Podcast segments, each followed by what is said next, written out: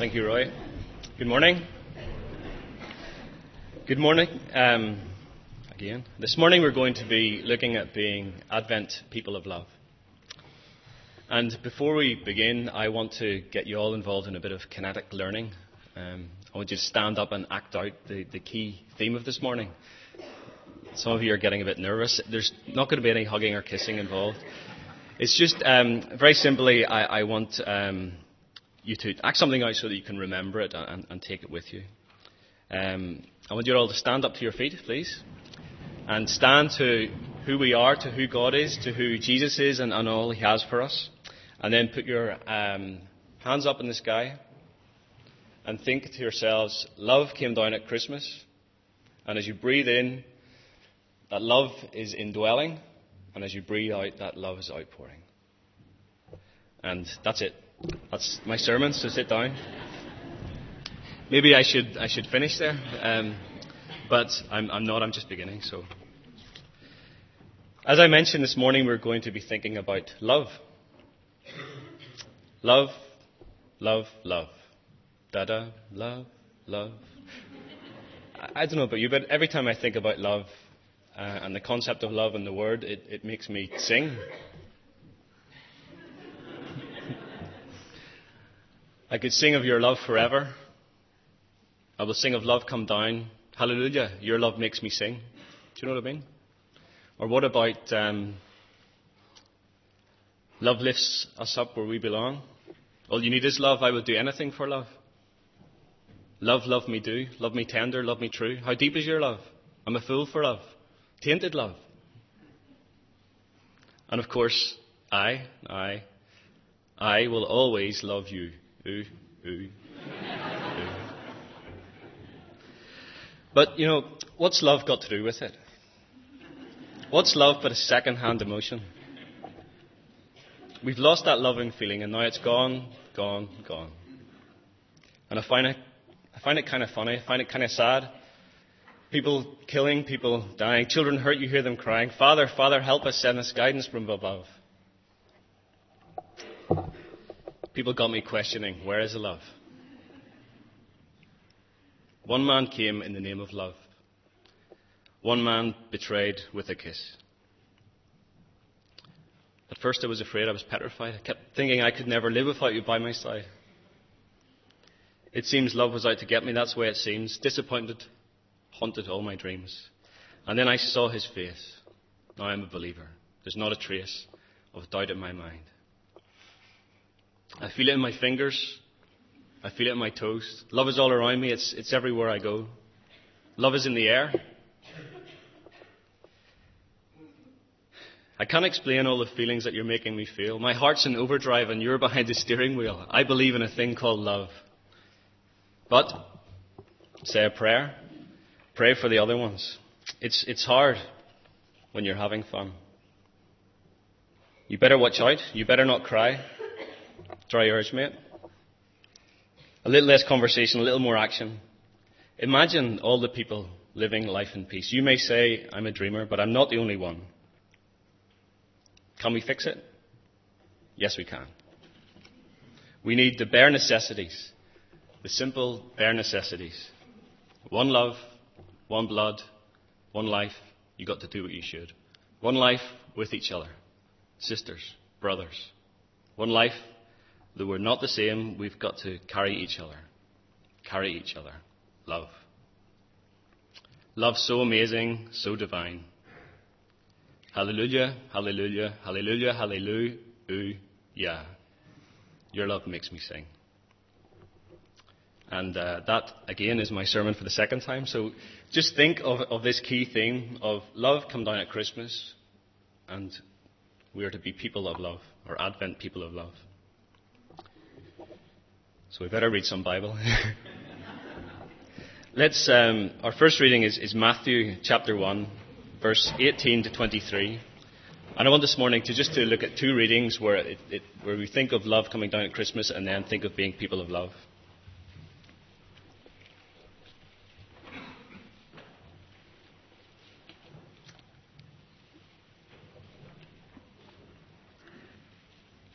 This is how the birth of Jesus Christ came about. His mother Mary was pledged to be married to Joseph, but before they came together, she was found to be with child through the Holy Spirit. Because Joseph, her husband, was a righteous man and did not want to expose her to public disgrace, he had in mind to divorce her quietly. But after he had considered this, an angel of the Lord appeared to him in a dream and said, Joseph, son of David, do not be afraid to take Mary home as your wife, because what is conceived in her is from the Holy Spirit. She will give birth to a son, and you are to give him the name Jesus, because he will save his people from their sins. All this took place to fulfill what the Lord had said through the prophet. The virgin will be with child and will give birth to a son, and will call him Emmanuel, which means God with us.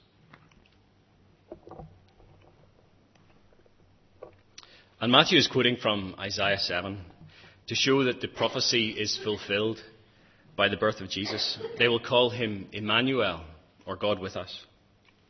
And when it says they will call him Emmanuel, what they mean is he will be Emmanuel. God with us. God incarnate with us. So God reconcilable with us. At peace with us and taking us to be into covenant and communion with himself. The Jews had God with them in, in, types and in shadows in the tabernacle, in pillars of cloud, of, of smoke as they moved through the desert, but not until up this point has the Word become flesh. And this event, God becoming flesh, is an event that speaks of a peace and reconciliation between God and mankind. And the two natures being brought together in the person of the mediator, the person of Jesus. And thinking of this a little more, Jesus as both God and man we can see how he is the perfect mediator.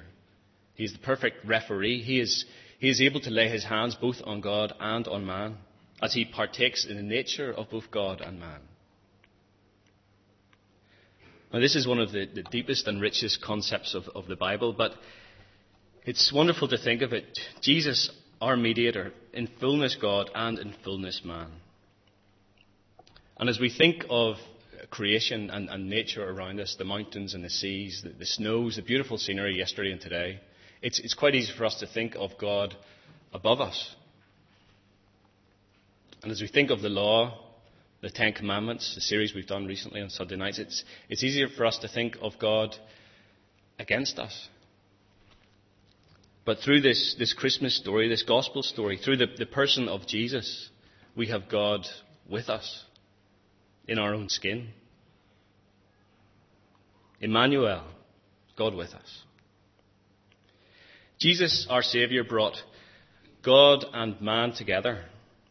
And this was the reason for his coming. This was the reason for Christmas. This was the design to bring God to be with us. And this is our joy. But the person of Jesus is, is, is more than this. Um, through believing on him, through accepting what he has done for us, and for asking him to be your king and Lord of your life, Jesus brings us to be with God.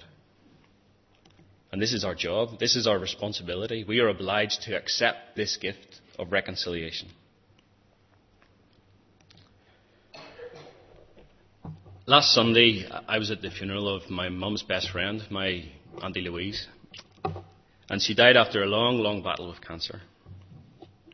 And the evening she died, my, my father phoned me to let me know. And I was actually preparing this and, and thinking about Emmanuel, God with us, the person of Jesus, the reconciler, the mediator, the Saviour, and how trust in Him brings us to be with God. And I was, I was struck afresh at just how much I believe that to be true. This story of Christmas, this story of love come down, this story of God with us, this story of the love that reconciles, the love that brings us to be with God.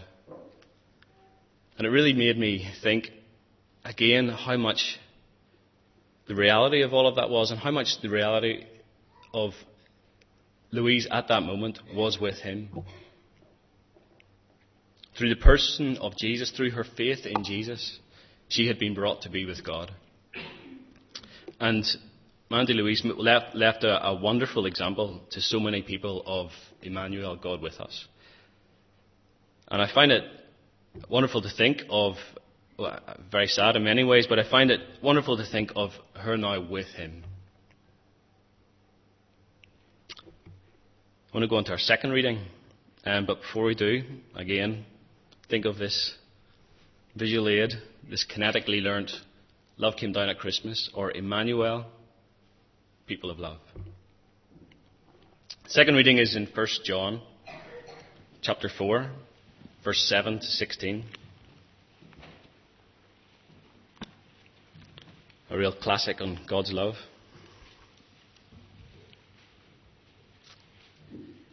In the Pew Bibles, it's page 1227.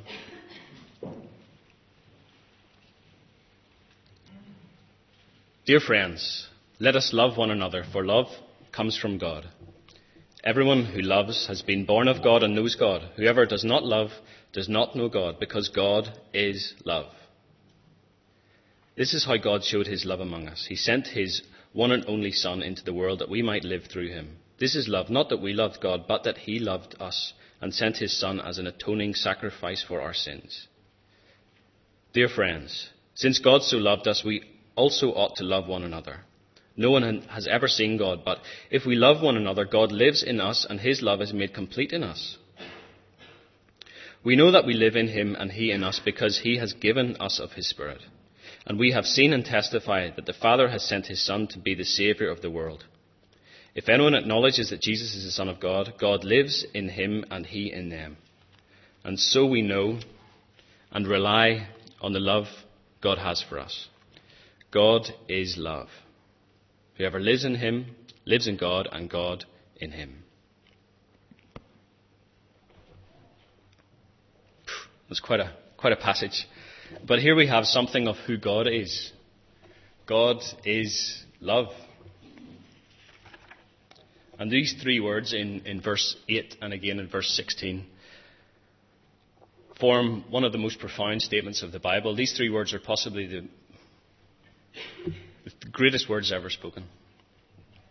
And it, it doesn't say God loves, that is true, but what John is emphasizing here is that God is love. It's the very nature of himself.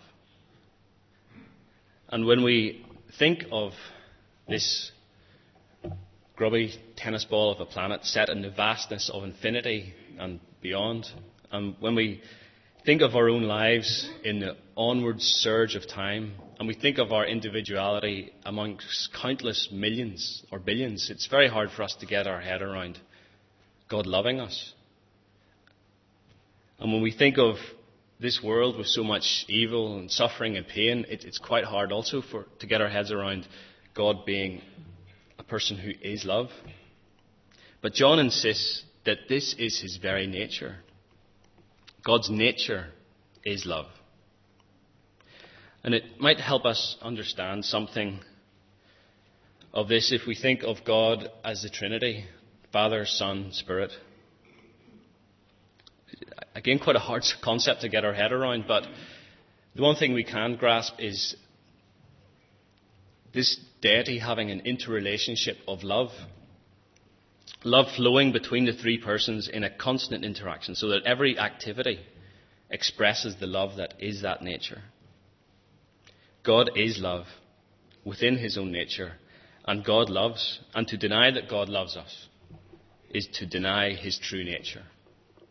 Divine love, agape, cannot be earned it cannot be deserved. God loves us because that is his nature.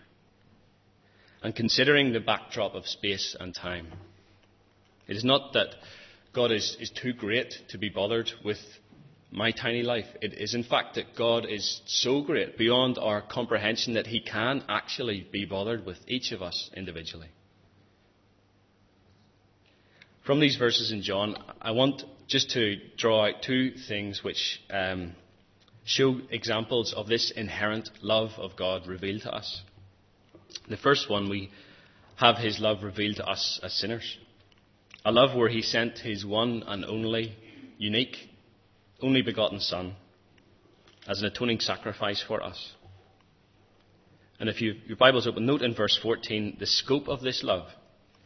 He was sent to be the Saviour of the world, the full breadth and length of humanity.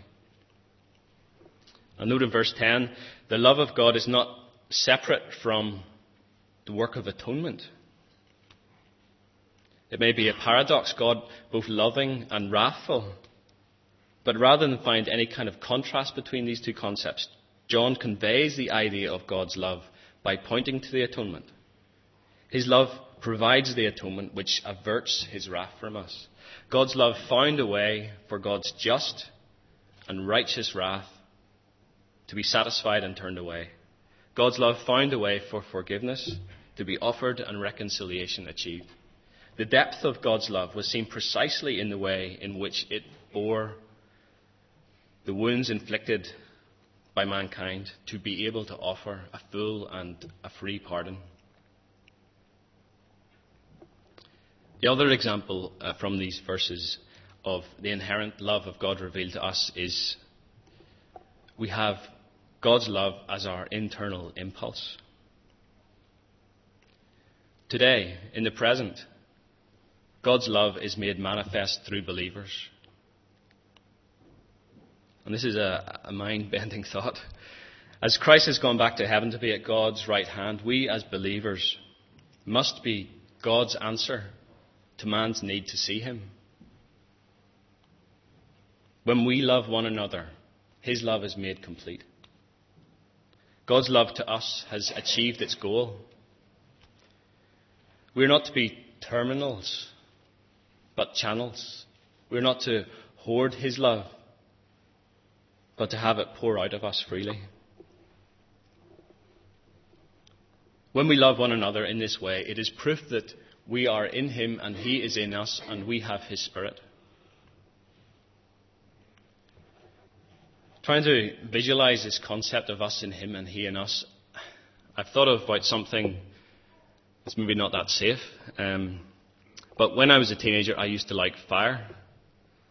And I never did anything wrong with fire. Uh, I wasn't involved in burning down Peter Linus's garage. That genuinely wasn't me. That was Stephen McKenzie.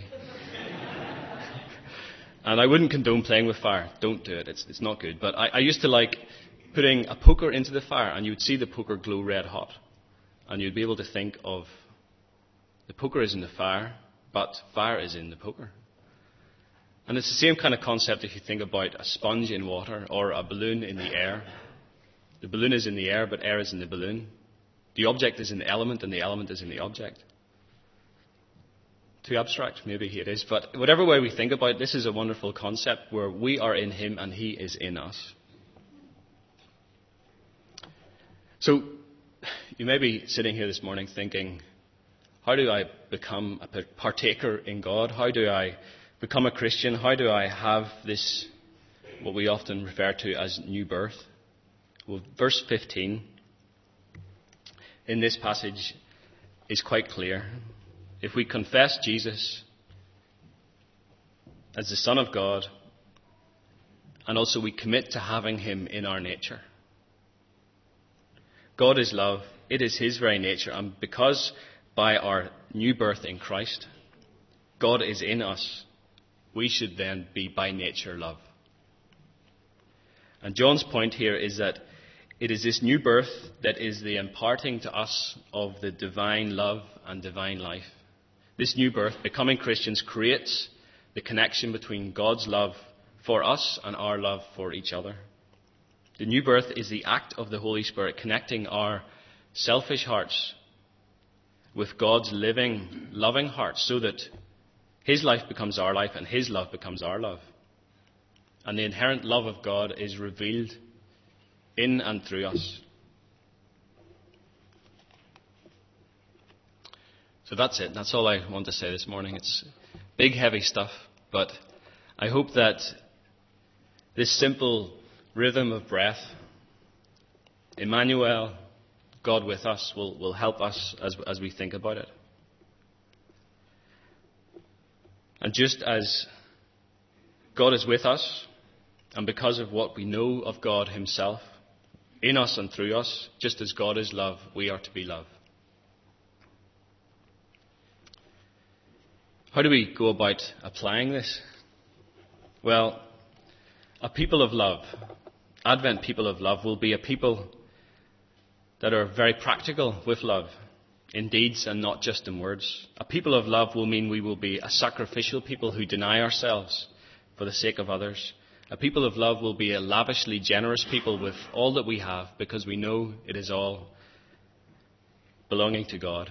We are Christians. We are children of His. We have His nature and He is love. But what is a critical point that we need to grasp from, from all of this is that the application of it should not have us worried or concerned, forming a list in our mind of all the things we're going to have to do to go out and love. And thinking to ourselves, you know, I'm just so unworthy. I'm not able to do this. I can't quite achieve God's love in, in my life. How does that work? You know, the wondrous thing of this passages that we've read, the, the, the, wondrous thing of the, the message of Christmas is that Emmanuel, God with us.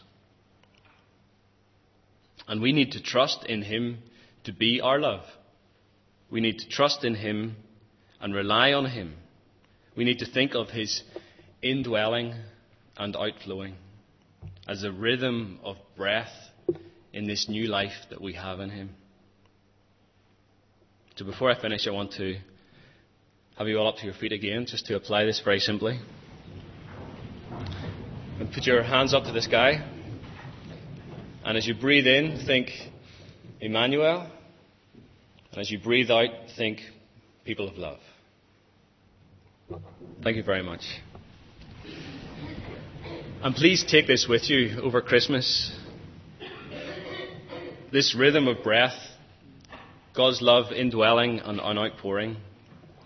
And find your own triggers through the day. Maybe it's every time you take a cup of coffee or a drink of water, every time you turn on and off TV, or get in and out of your car, or go to the bathroom, whatever it is. Think of something now that will help you trigger this indwelling and outflowing of, of God's love.